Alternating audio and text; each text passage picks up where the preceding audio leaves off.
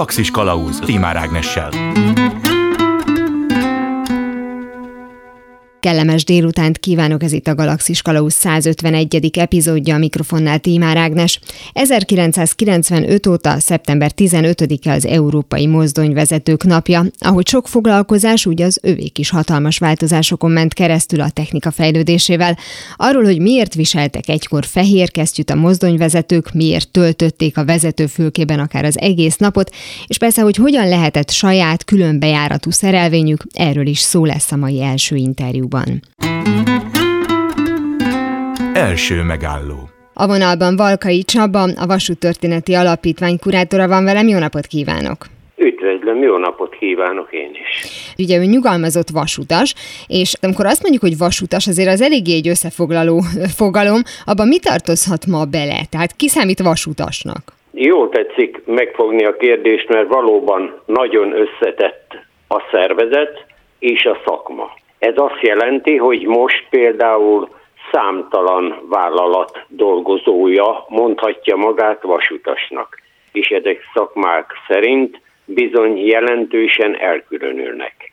Mert van, aki a pályát építi, van, aki a mozdonyokat javítja, vonatokat javítja, van, aki a biztosító berendezést, van, aki a felső vezetéket szereli, van, aki mozdonyt vezet, is van, aki jegyet kezel, és még számtalan szakma. Akkor mi ebből kiemelnénk kifejezetten a mozdonyvezetőket, hiszen az említett évforduló miatt is ők a főszereplője beszélgetésünknek, hogyha a szerelvények típusa szerint nézzük, és az eltelt évtizedek történetét vizsgálva, mennyiben változott egy mozdonyvezetőnek a feladata?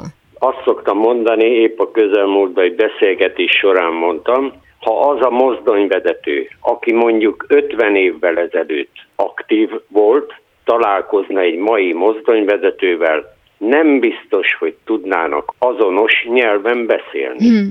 Mert hogyha a korábbi, tehát már talán nem élő mozdonyvezető előadná, hogy ő a gőzmozdonyon miket javított, ez abszolút idegenül hangzana, mint ahogy neki a számítógépvezérlés úgy szintén. Egyben feltétlenül azonos a szakma. Egyrészt rendkívül felelősségteljes, rendkívüli figyelmet igényel, és a változó beosztásnak köszönhetően bizony komoly fizikai megterhelés is.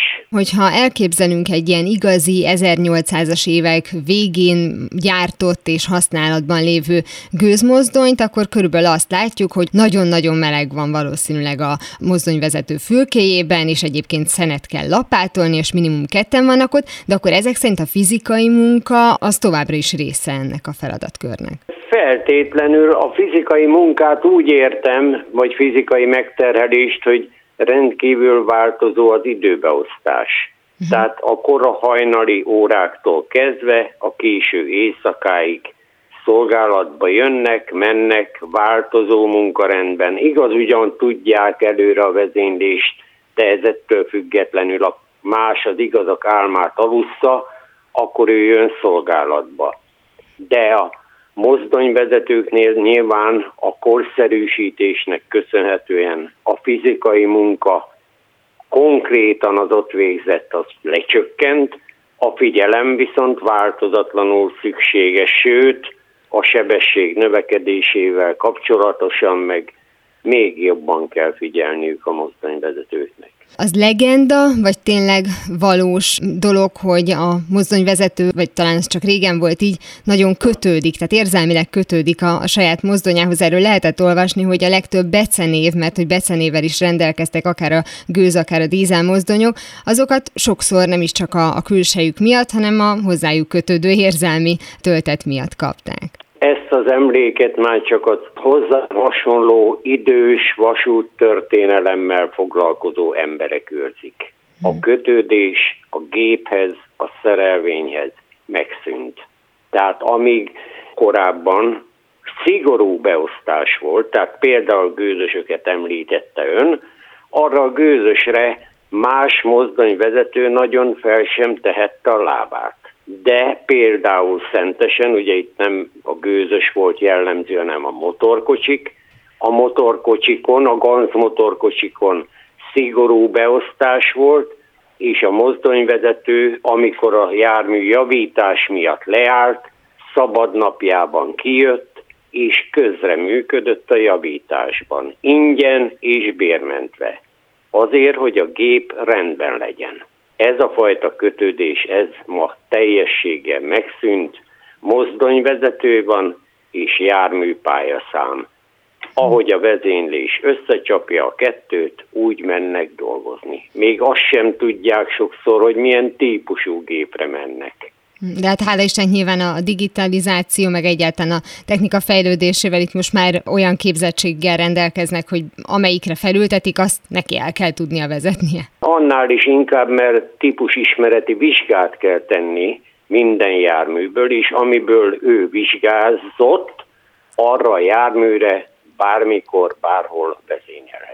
Említette, hogy Szentesen gőzös annyira nem járt, és ugye ez a kiállítása, ahol be is mutatja ezeket a szerelvényeket, akkor, ha jól sejtem, elsősorban dízelmozdonyokat láthat a közönség. Gőzösünk is van, uh-huh. mert azért járt itt a kezdeti időkben, sőt állomásítva is volt egy olyan típusú tolatómozdony, mint amit mi is őrzünk, de jellemzően motorkocsik és később zárt motorvonatok voltak. Ez 1928-ban épült Szentesi motorgarázs tárgyi és írásos emlékeit őrizzük. És mi a legrégebbi emlékmű vagy mozdony konkrétan? Legrégebbi tárgyi emlékünk Koppel Artur vasúti velocipéd gyárában készült, fából készült pályamesteri kézihajtány. Ez az 1900-as évek legelején készült, és csak ez az egyetlen lelhető fel a világon. Ebből nem maradt másik. És egyébként ez konkrétan, illetve azok a régebbi modellek, amik itt láthatók, ezek még működésképesek lennének? Nem, nem. Ezek a járművek kiállítási darabok, tehát elvileg egyben vannak, de a működés feltételei ennél sokkal többet jelentenek. A járművek között egy, konkrétan a BC 353-as típusú 1927-ben gyártott gazmotorkocsi az üzemképes. Itt elsősorban a technikai részleteknek a bemutatása a cél, tehát tulajdonképpen mozdonyt lehet látni, és mondjuk azt, hogy hogyan dolgozott benne a mozdonyvezető, vagy vannak mondjuk kialakított kocsik is, tehát ami az utazást szolgálta, és azt is meg lehet nézni, hogy mondjuk 1928-ban például hogyan utaztak az emberek. Például ez a 27-es motorkocsi, amit én említettem önnek, ez, mm-hmm. ez mhm. Ez korhű módon van felújítva, látogatható. Esetenként még korabeli zenét is szolgáltatunk, hogy komplet legyen az élmény, de valamennyi jármű kívül belül megnézhető, és azon kívül múzeum-szerűen berendezett helyiségek, épületek. Tehát az azt jelenti, hogy például mondjuk egy korabeli várót is meg lehet nézni? Úgy is mondhatjuk, van egy úgynevezett Orient szoba ami kifejezetten az Orient Expressről szól, képekkel, dokumentumokkal, korabeli plakátokkal, szép bútorokkal, igen érezheti úgy az ember, hogy most ő az Orient Express-re várakozik. De tulajdonképpen, hogyha valaki mondjuk a technika iránt mondjuk annyira nem fogékony, és inkább a korszellem az, ami érdekelheti, akkor látható az, hogy például mondjuk a mozdonyvezető az hogyan töltötte a napjait, mert gondolom ez egy ilyen nagyon hosszú, egy egész napos foglalkozás volt, vagy mennyire volt jellemző, hogy kiszálljanak napközben? Akkoriban még messze nem volt ez a 12 órás korlátozás, tehát a mozdonyvezető egy munkanapja akár 24 óráig is tartott, ők a mozdonyon éltek. Lehet, hogy volt itt-ott koszos laktanyaszoba, ahol néhány órára ledülhetett, hanyag, rossz körülmények között, de jellemzően a mozdonyokat általában nem hagyták el, annál is inkább, mert például a tüzet azt élénken kellett tartani, ha menni kell, tehát voltak vonat továbbítás közben szünetek, gyakran akár több óra hosszára. De hát neki nem nagyon volt hova menni, amúgy sem ment volna, az órája ketyegett, és a mozdonyon szundikált például. Hát gondolom itt a biztonság miatt is be kellett vezetni egy korlátozást, bár ugye a 12 órás munkaidő is elég soknak tűnik egy mozdonyvezető esetében, hiszen egy, ahogy ön is mondta, egy folyamatos figyelmet igényel ez a munka. Amikor elkezdett ténylegesen egy olyan hálózat kialakulni Magyarországon, hogy mindenki már rendszerességgel használta mondjuk a vonatközlekedést, akkor gondolom óriási igény jelentkezett arra, hogy legyenek mozdonyvezetők, hiszen ez egy új szakma volt, és gondolom volt egyfajta megbecsültsége, érdekeltsége, vagy ezt egy viszonylag könnyen megtanulható dolognak számított akkor? Nem. Ma sokkal könnyebben megtanulhatja, mert ugye egy érettség, tehát feltétel, hogy érettségizett fiatalember, illetve már most hölgyek is jelentkezhetnek. Akkoriban olyan szintű szakmai elismertség övezte a mozdonyvezetőt, hogy például, és ezt szó szerint venni, a nyakkendő és a fehér kesztyű komoly vonatoknál, mint például a fiumébe megyő gyors vonat, szinte kötelező volt a mozdonyvezetőnek, kötelező viselet. Mellette egy vagy két fűtő dolgozott, és ha a mozdonyvezetőnek koszos lett a kesztyűje, mert be kellett avatkozni, például a tizelésbe vagy a javításba, akkor szólt a mozdony felvigyázónak, miután hazaértek, hogy ezt az embert többé ne tedd mellém. Nekem vannak olyan mozdonyvezetői 60-80 éves jegyzeteim, mozdonyvezető kézírásos jegyzetei, ezeknek a dokumentumoknak egy mai végzett mérnök leverhetni a vigyázmenetet. Hmm. Szakmailag annyira precíz, kidolgozott és komoly, hogy teljesen sugalja, illetve hát elmondja, hogy ez az ember mennyire ért azt, amit csinált. Na de ebből az is következik, hogy akkor ténylegesen egy ilyen minőségi mozdony esetében a mozdonyvezetőnek, pont hogy említett, hogy tiszta maradjon a fehér kesztyűje, hát nem tudom mennyit csaltak, hogy levegyék mondjuk a mozdonyvezető fülkében, de akkor csak olyan részekhez nyúlt a berendezésben, Pontosan, amitől nem lett piszkos. Ahogy, ahogy mondja, a kezelőszervek, amik egyébként ki voltak fényesítve. Tehát ő húzta a szabályzókart, aztán visszatette alaphelyzetbe és figyelt közbe. De ott a gőznyomásnak, a tűznek, mindennek rendbe kellett lenni, és ezért a fűtő volt a felelős.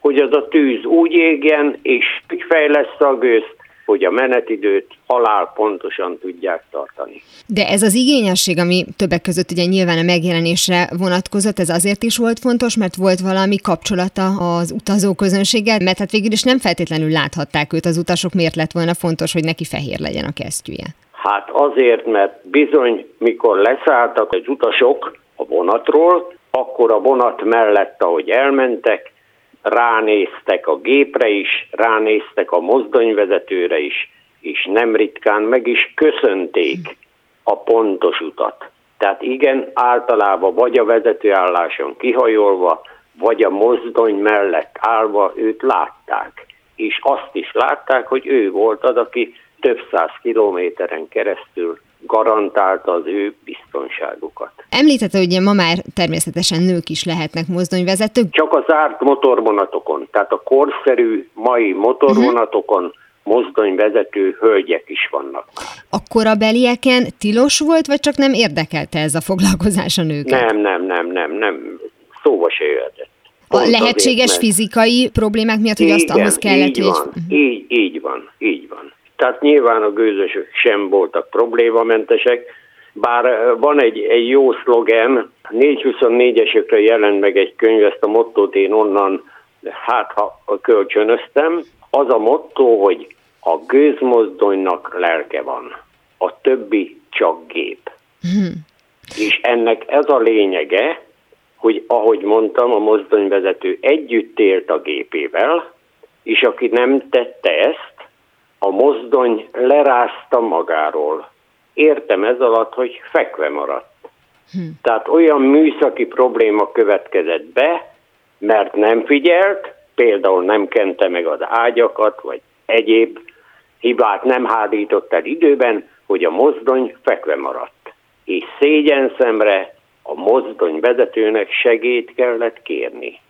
És ez akkoriban óriási szégyen volt komoly fiaskó. És ha valaki így járt, akkor róla ugyanolyan bejegyzés érkezhetett, mint az említett fűtőről, aki nem megfelelően végezte a munkáját, gondolom. Ö, azt hivatalosan intézték, uh-huh. tárgyalták, minden fekremaradás, mint egy fegyelmi tárgyalás. Elképesztő, hogy ugye, ahogy a legtöbb szakma ez is mennyit változott az évtizedek, vagy lassan most már évszázadok folyamán. Nagyon szépen köszönöm Valkai Csabának, a Szentesi Vasúttörténeti Alapítvány kurátorának, hogy mindezekről beszélt.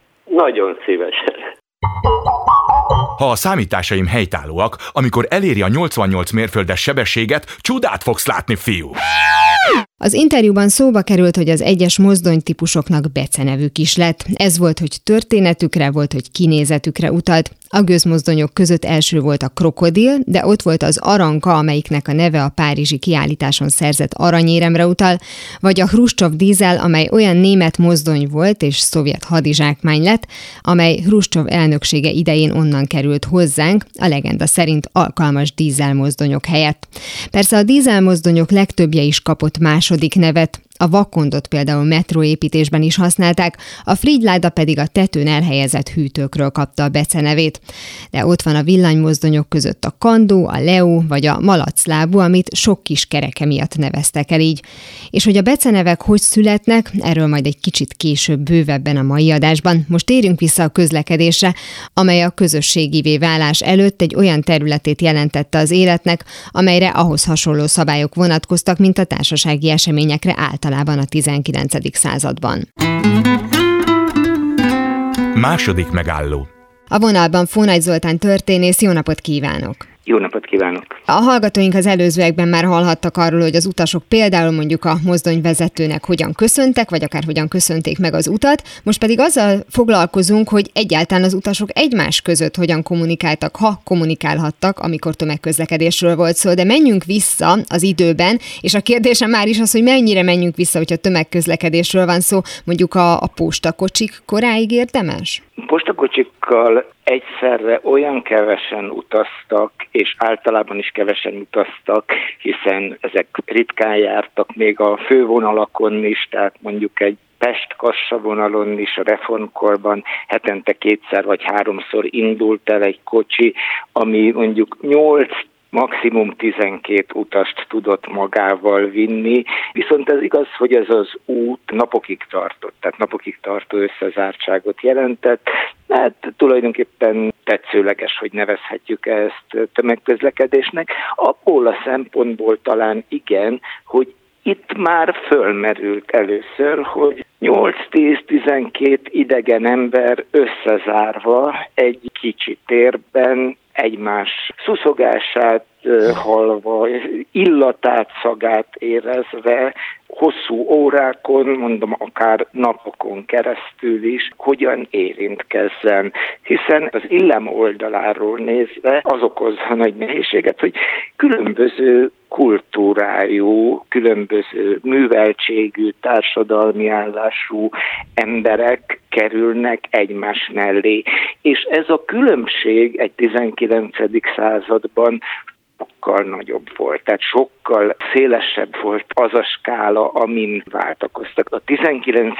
századi társadalomban szakadékszerűek voltak. Egy franciás műveltségű arisztokrata úr vagy hölgy, meg egy zsellér között. Jó, Természetesen ezek a szélsőségek nem is kerültek egymás mellé, hiszen nem használták ugyanazokat a tereket, de akik használták, még azok között is nagy különbségek lehettek. A pesti ügyvéd, a vidéki földbirtokos, a zsidó kereskedő, aki üzleti ügyében utazott, ezek maguk társadalmi közegében nagyon más szokásokkal jöttek. Tehát ez az alapprobléma, és ebből a szempontból tulajdonképpen mindegy, hogy a postakocsiról vagy a század végén a vasútról beszélünk, amit már tömegesen vesznek igénybe az emberek. De valóban mindegy, mert ugye most azon gondolkoztam, hogy a postakocsi esetében gondolom, és ahogy említett, hogy olyan ritkán járt, kevésbé lehetett szelektálni, hogy most akkor azon a az adott postakocsin ne utazzon például egy arisztokrata, ha el kellett jutnia hirtelen valahová, az említett zsellérrel együtt, míg mondjuk később a vasút az viszonylag gyorsan megoldotta azt, hogy különböző osztályok legyenek, különböző zárható kabinok legyenek, vagy akár mondjuk a hajón is, tehát hogy pont ezeket a, az illendőségi és kényelmi szabályokat megpróbálták megoldani, és felteszem a postakocsi esetében ez nem volt adott. Igen, de a postakocsinál nagyjából ki volt zárva, hogy ilyen szélsőségek igénybe vegyék. A társadalom legfelső rétegei sem utaztak postakocsival, mert ők elkülönülten saját hintóval, és esetleg a postállomásoknak a lovait igénybe vették váltásra, de elkülönülten. Tehát a társadalom legfelső rétegei, és nem csak az arisztokrácia, még a jómódú birtokos nemesség is, az azértnek a tagjai azért nem szembesültek ezzel a problémával, mert ők elkülönültek. Tehát nekik az illem, a társadalmi presztízs meg is tiltotta, hogy igénybe vegyenek, tehát hogy mondjuk postakocsival utazzanak. A társadalom zömét kitevő szegényeknek pedig szóba se jöhetett, tehát ahhoz túl drága volt postakocsin utazni. Tehát itt nagyjából a társadalom középrétegei kerültek egymás mellé, akik között persze ezt hangsúlyozom, óriási kulturális szakadékok lehettek. A vasút valóban, tehát amikor egészen más nagyságrendű utast szállítanak már, és az utazás a 19. század második fele folyamán egyre több társadalmi rétegnek válik a hétköznapi rutinjává vagy gyakorlatává. Hogyha nem is sűrűn, tehát a század vége felé már egy parasztember is felutazhat a, mondjuk a milleniumi kiállítása, talán az, a, az az első ilyen nagy tömeges jövésmenés. Igen, vasút valóban, tehát a, a vonatokon majd, hogy nem a, a vasút megszületésétől kezdve megoldották az elkülönülés lehetőségét, tehát hogy a különböző társadalmi osztályok ne keveredjenek. Ugye jellemzően leginkább három osztályra osztották. Egyébként ez általában is, tehát közlekedésen kívül is azokban a nyilvános terekben, ahol elfben ilyen nagyon különböző társadalmi rétegekhez tartozók találkozhattak, szinte mindig kerestek megoldást az elkülönülésre. Gondoljunk a színházakra, ahol a jegyárakon keresztül a páholyok, a, a, a jobb zárt székek, és hát 19. században a színházak egy jelentős része, tehát színháztér jelentős része állóhely volt, tehát a leg, legolcsóbb hely. Tehát mondjuk ebben a, tehát a felső osztályok, a középosztályok és a nép az alsó rétegek térben is elkülönítették, hogy, a, hogy a, úgymond a jobb embereket megóvják azoktól a kellemetlen szituációktól, amik akkor érhetik utazás közben is, hogyha fizikai közelségbe kerülnek azokkal, akik nem ugyanazokon az illemszabályokon szocializálódtak, mint ők. Tehát itt, itt elsősorban ez a, az elkülönülés volt a, a, a megoldás a szolgáltatók részéről. Az említett színházas példát véve, vagy mondjuk egy nagyobb utasszállító hajó esetében, vagy akár mondjuk egy vonat esetében meglévő közösségi tereken, már gondolom nem tudták ennyire pontosan megoldani az elkülönítést, vagy elkülönülést. Ebben az esetben először is felmérték azt, gondolom, a külsőségek alapján, hogy ki ki merre orientálódjon, illetve megvoltak azok az alapszabályok, amelyek egyébként is a társasági életre jellemzőek voltak, hogy ki kivel beszélgethet, egyáltalán ki kit szólíthat meg? A legnagyobb távolságokat azokat mondjuk úgy, hogy adminisztratív eszközökkel is biztosították, tehát ha hajót említette, a, mondjuk a hajó szalonjába csak az első vagy első és másodosztályon utazók léphettek be, a fedélköziek nem is mehettek oda.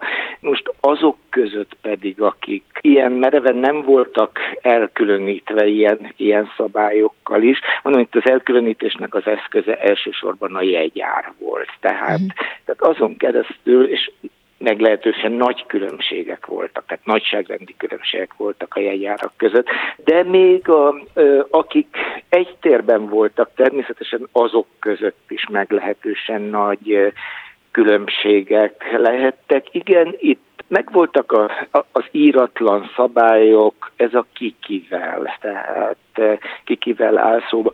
Fölülről lefelé akadálytalanul meg lehetett szólítani. Tehát az, az, az kitüntetésnek tekintette, hogyha egy társadalmi pozícióban, rangban, életkorban, stb. fölötte álló megszólít, tehát egy arisztokrata megszólít egy középosztálybelit, vagy egy magas beosztású állami hivatal, ez kitüntetésnek tekintette. Ugyanez fordítva udvariatlanság, kellemetlen tolakodásnak érintették, és hát vérmérsékletől függően vagy udvariasan rázta le, vagy, vagy akár nyersen utasította el. Ezekben a terekben is működött ez a társadalmi klikkeknek, rangnak az el, rangok szerinti elkülönülés. Ugyanakkor azért mégiscsak a tömegközlekedés a társadalmi érintkezésnek valamelyes demokratizálását szó, mozdította elő. Tehát ezek a, ezek a szabályok, ez a, tehát hogy megszólíthatom-e kivel, kerülök beszélgetésbe, interakcióba, azért a tömegközlekedésben sokkal nagyobb volt az esély, sokkal elfogadottabb volt, hogy az utazás, pláne egy hosszú utazás összezártságában olyan társadalmi állásbeli különbségű emberek is akár közelebbi beszélgetésbe, hosszas beszélgetésbe, ismerettségbe kerüljenek, ami más terekben elképzelhetetlen lett volna. Hamarosan folytatódik a Galaxis Kalauzben az interjú Fónagy Zoltán történésszel. Galaxis Kalauz Ez itt továbbra is a Galaxis Kalauzén Tímár Ágnes vagyok.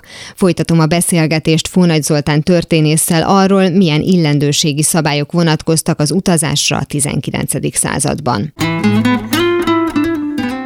Ezek a szabályozások azzal, hogy elkezdtek az emberek városon belül mondjuk egyre többet tömegközlekedni, ennek hatására változtak meg, vagy lettek kevésbé szigorúak, vagy voltak esetleg mondjuk meghatározható töréspontok, és egyáltalán meddig voltak felfedezhetők, mert nekem most eszembe jutott egy 30-as évekbeli magyar film, a Kölcsönkért kastély, amiben egyébként két erre vonatkozó jelenet is volt most, ahogy így pörgettem az agyamban, ahol Vaszari Piri azt mondja Rádai Imrének, hogy és jegyezze meg magának fiatalember, hogy vonaton nem ismerkedünk. A másik pedig az volt, hogy három különböző társadalmi osztályba tartozó páros egymás után vett jegyet, és ebből volt egy ilyen vicces jelenet, hogy kérek szépen két első osztályút, két másodosztályút, két harmadosztályút, hogy mindenki tudja, hogy ki hol fog utazni. Szóval, hogy ez már a 30-as évek volt. Ott még mindig azért megtalálhatóak voltak ezek a régről megmaradt szabályok, vagy ott azért annyira nem vették már komolyan, hogy ki kit szólít meg. Akár vonaton, akár mondjuk villamoson, tehát ami már egy tényleg napi rendszerességi utazást jelentett. Az illemmel kapcsolatos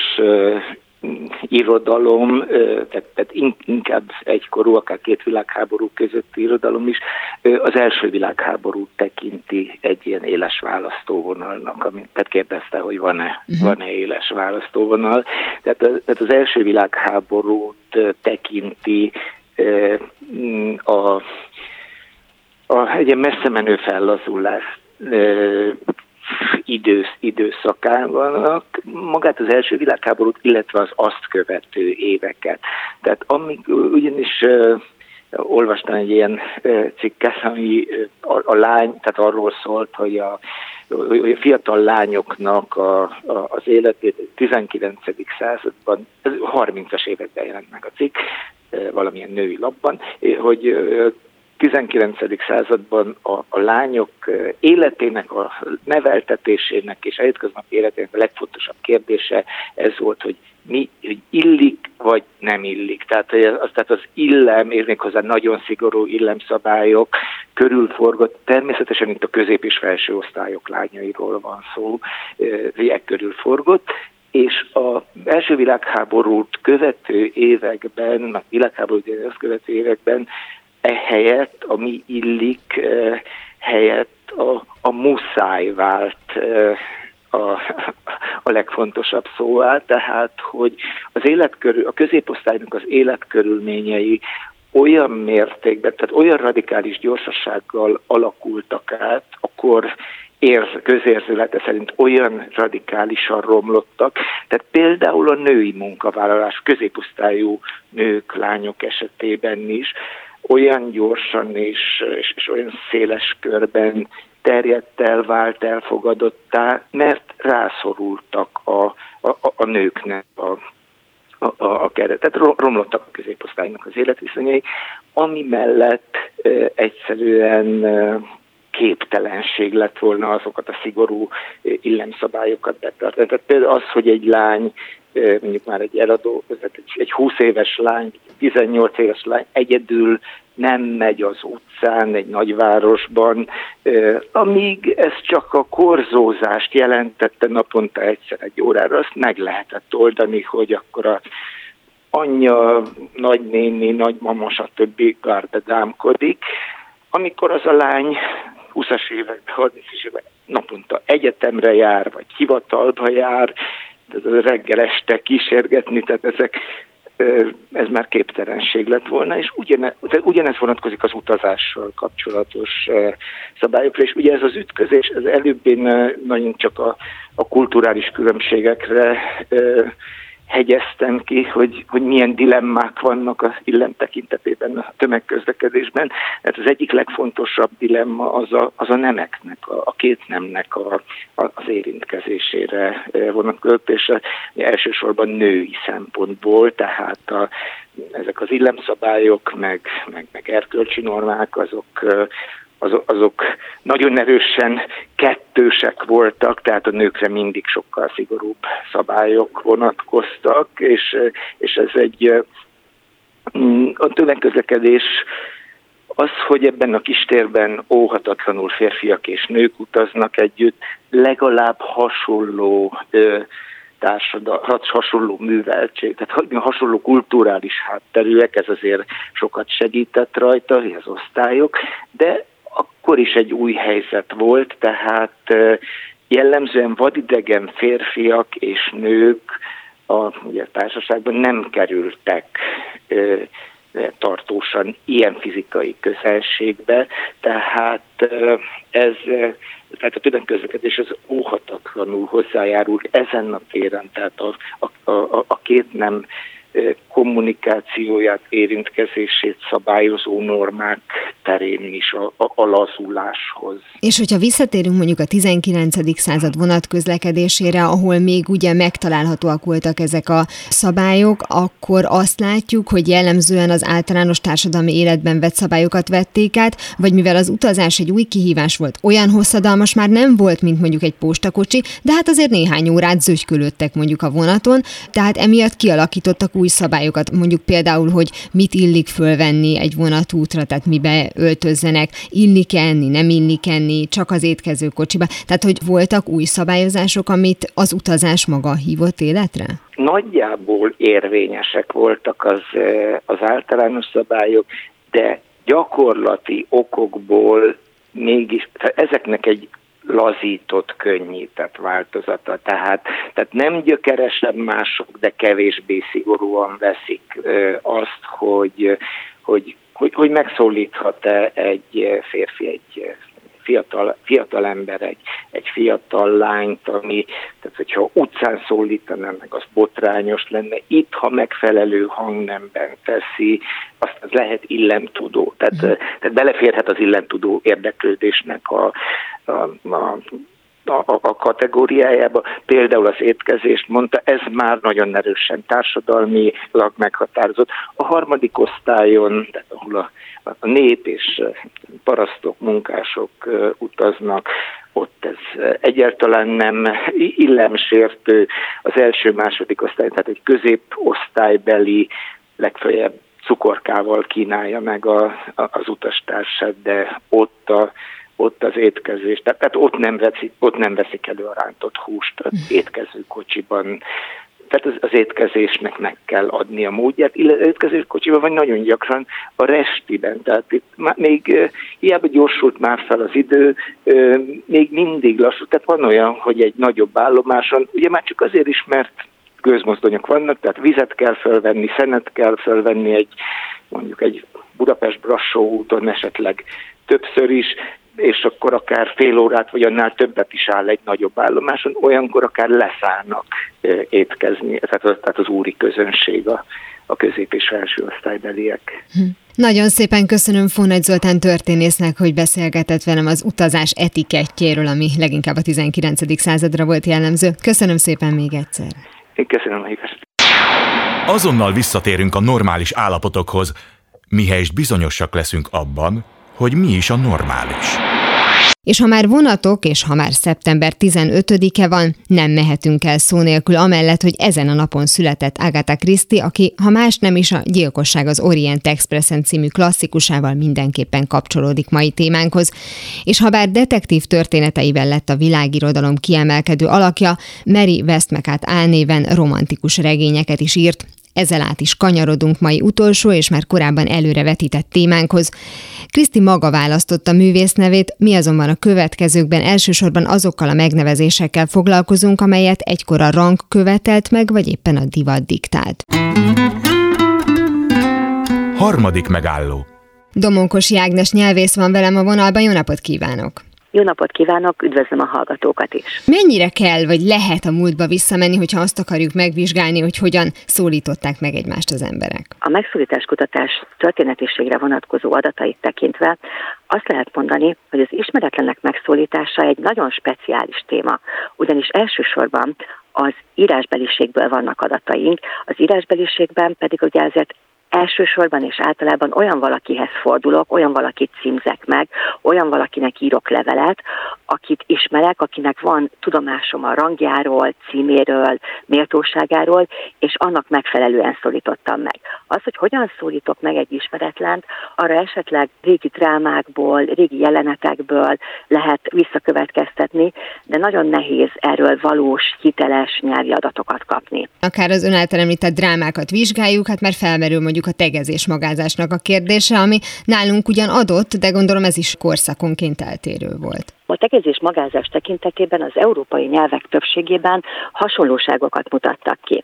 A, éppen a tegezés és magázás tekintetében pontosan az, hogy hogyan fordulok valakihez tegezve vagy magázva, a, a, a nemzetközi kutatások arra mutatnak, hogy minden európai nyelvben a, a hatalom és a szolidaritás szemantikája működik.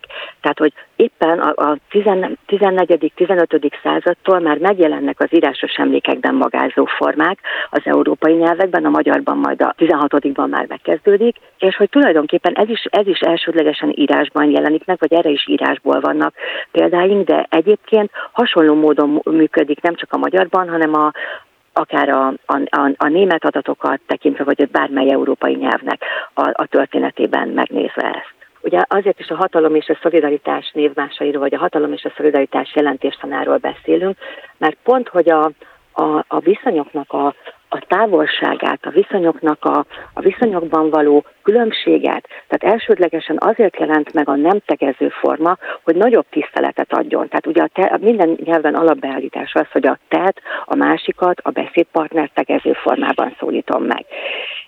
Viszont megjelenik és éppen az írásbeliségben jelenik meg először az, hogy valahogyan a másik felé nagyobb tiszteletet, nagyobb rangot akarok akarok mutatni, és itt jelennek meg azok a formák, amelyek akkor azt mondja, hogy te kegyelmed, ezt meg ezt csinálta.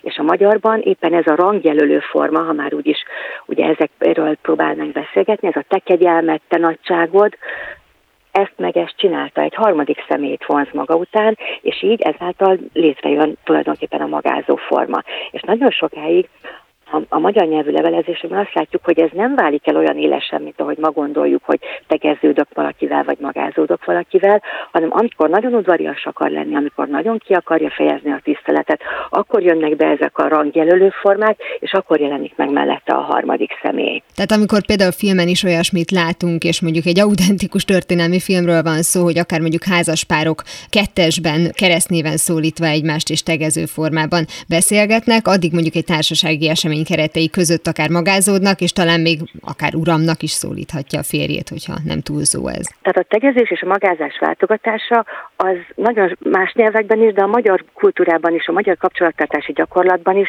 akár elég a Móricz regényekig visszamennünk, és nagyon szépen látszik pont ez, amire utalt a házaspároknak az a finom hangolása, hogy éppen átvált tegezésről, magázásra, és azzal nem is csak a, rangot, vagy ahogy, ahogy említette, az egyes társadalmi helyszínnek kiáró tiszteletet tudja megjeleníteni, hanem akár ilyen érzelmi viszonyulásbeli apróságokat is.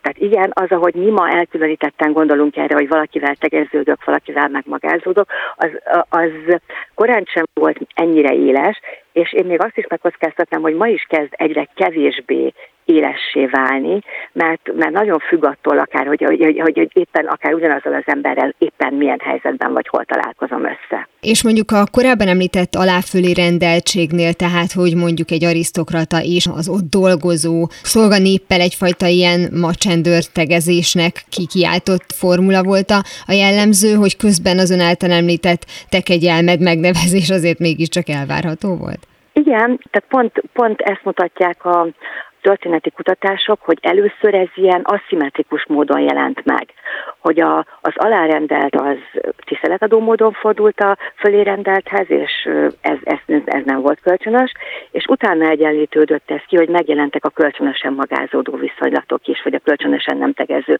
kölcsönösen a tiszteletadó formát alkalmazó viszonylatok, ez a nem kölcsönös megszólítás, ez az aszimmetrikus megszólítás, amikor nem ugyanúgy viszonyul egymáshoz a kétféle, ez a, ez a napjaink gyakorlatában már a kutatásaim alapján jóval kevésbé jellemző.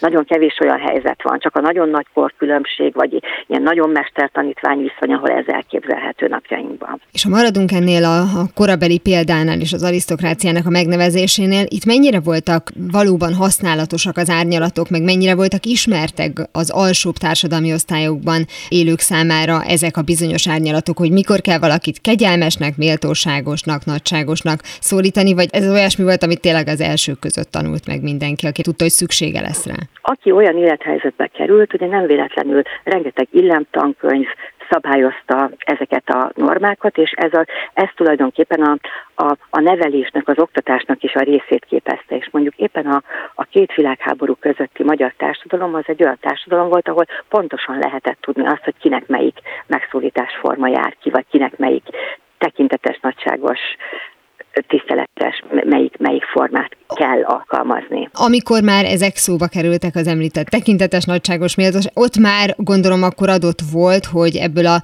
te kegyelmed, amit ön is említett, nagyon hamar kialakult gondolom ebben a körben a magázódás, a tényleges, mostanra ismert magázódás. Hát itt most két ö, időszakot összemostunk egy kicsit, mert hmm. amikor kialakult, és ez a tulajdonképpen így félig tegező, félig magázó levelezések zajlottak, ez azért a 16.-17. századnak a gyakorlata. Itt, amiről meg már beszélgetünk, hogy megvan adva, hogy kinek mi, mi a, az ugye már a két világháború közötti időszaknál tartunk.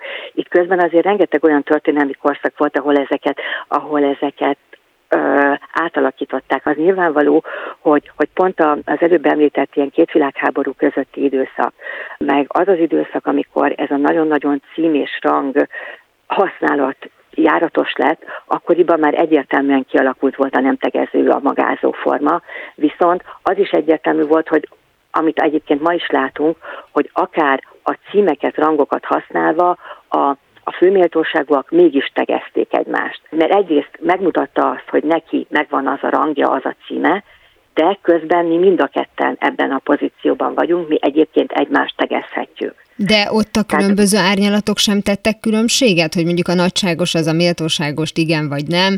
Tehát, hogy melyik az, amelyik kezdeményezhet mondjuk egy tegeződést, vagy az úgy adta magát, hogy mi egy bizonyos körhöz tartozunk.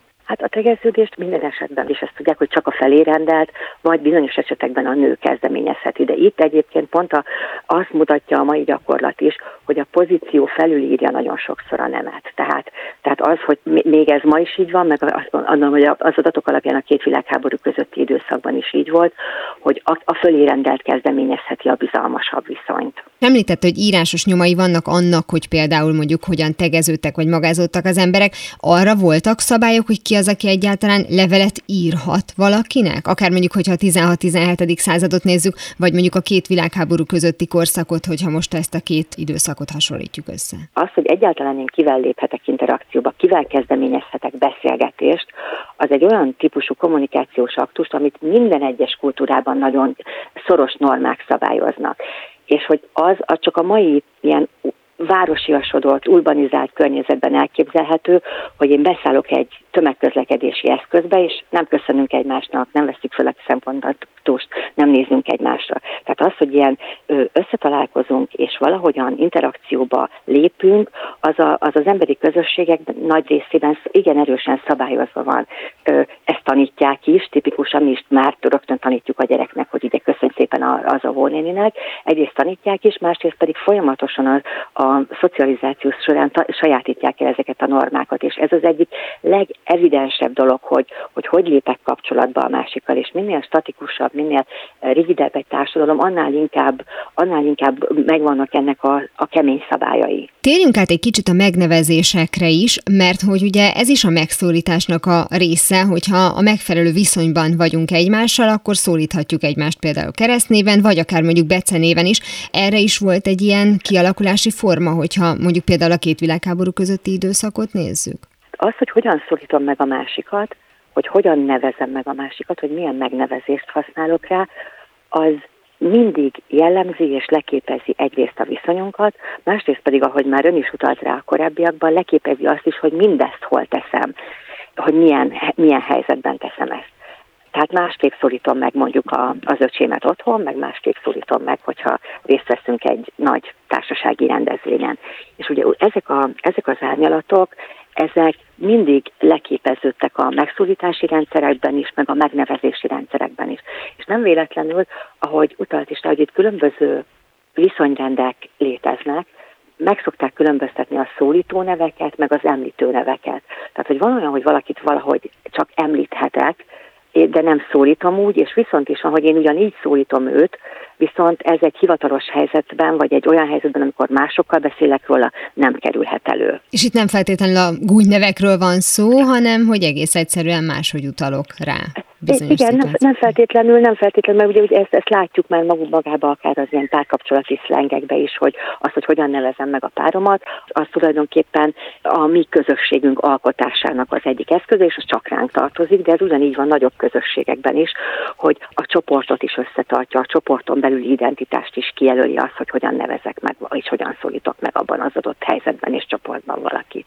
Sokszor látjuk azt, hogy egy családban a legkisebb gyerek mindig öcsi vagy hugi lesz, hogyha 60 éves, akkor is az lesz, így fogják nevezni még a fiatalabb rokonok is, de egy szélesebb körben már ugye nem elfogadott ez. Ma elfogadott, tehát ma találkozunk ezzel, legfeljebb mosolygunk rajta, de akkor például mondjuk, hogyha maradunk még mindig a két világháború közötti időszaknál, volt erre vonatkozóan is egy szabály. Pont ez a sokat emlegetett világot szokták urambátyám világnak is uh-huh. nevezni, tehát az, ugye tehát az öcsi az nem, de hogy kikit bátyámozhat, öcsémezhet, annak megvolt igen a maga igen erősen szabályozott rendje, és ugye ez a szabályozottság, ez éppen az, az egyes közösségeknek a saját kialakított rítusaiban volt jelen. Az, amire ön utal, ez az öcsi, ez egy, ez egy későbbi képződmény, tehát az, az, az ilyen öcsém olyan bátyám az igen, ez az öcsi, ez egy nagyon érdekes, mert ez öcsi, hugi, ezek ténylegesen bekerültek az ilyen családi névadási gyakorlatba is, a becenévkörbe, és ezeket már így névként, nevezésként is számon tartjuk, viszont ezeknek a gyakorlata későbbi, és ugye ez pont arra egy nagyon jó példa, amikor a, a családi nyelvhasználat az túllép a családon, és tulajdonképpen tovább viszi máshova is a családi megnevezéseknek a nézőpontját. A ragadványnevek mennyire tudják befolyásolni az illetőnek a személyiségét? Amikor a család kitalál egy becenevet, ami aztán széles körben elterjed, de az lehet, hogy azért alakult ki, mert valamennyire utal a gyerekkori személyiségére. Hát ezek összetett és kutatást igénylő kérdések. Ami biztos az az, hogy a név az mindig visszahat, mert, mert identitásalkotó tényező is. Domokos Jágnes nyelvésznek nagyon szépen köszönöm, hogy mindezeket elmondtam. Nagyon szépen köszönöm. 42. Mihely is tudjátok, hogy mi a kérdés, érteni fogjátok a választ is. Mára ennyi volt a Galaxis Kalauz, jövő héten ugyanekkor találkozunk. Hamarosan archívumunkból visszahallgathatják a mai adást is, valamint a rádió és a Galaxis Kalauz Facebook oldalán is további érdekességeket találnak. Illetve ha még nem tették, iratkozzanak fel YouTube csatornánkra. Köszöni a figyelmüket a szerkesztő műsorvezető Tímár Ágnes. Viszont hallásra! Viszlát, és kösz a halakat! Ez volt a Galaxis Kalauz. Timár Ágnes műsorát hallották.